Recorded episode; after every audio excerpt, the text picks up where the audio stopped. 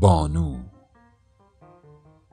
به قلم امیرعلی چشمه و با صدای میثم مقدسی.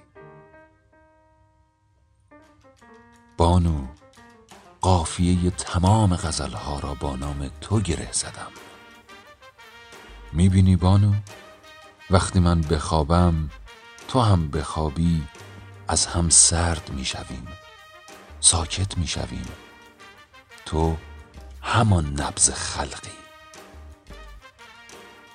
این کلمات را همان سال در زیر زمین همیشگی با هم می‌خواندیم تا یکیمان گریه کند و بیهوش شود. بعد از تو دلم می‌خواهد در جنگل ساکن شوم و دور از انسان‌ها.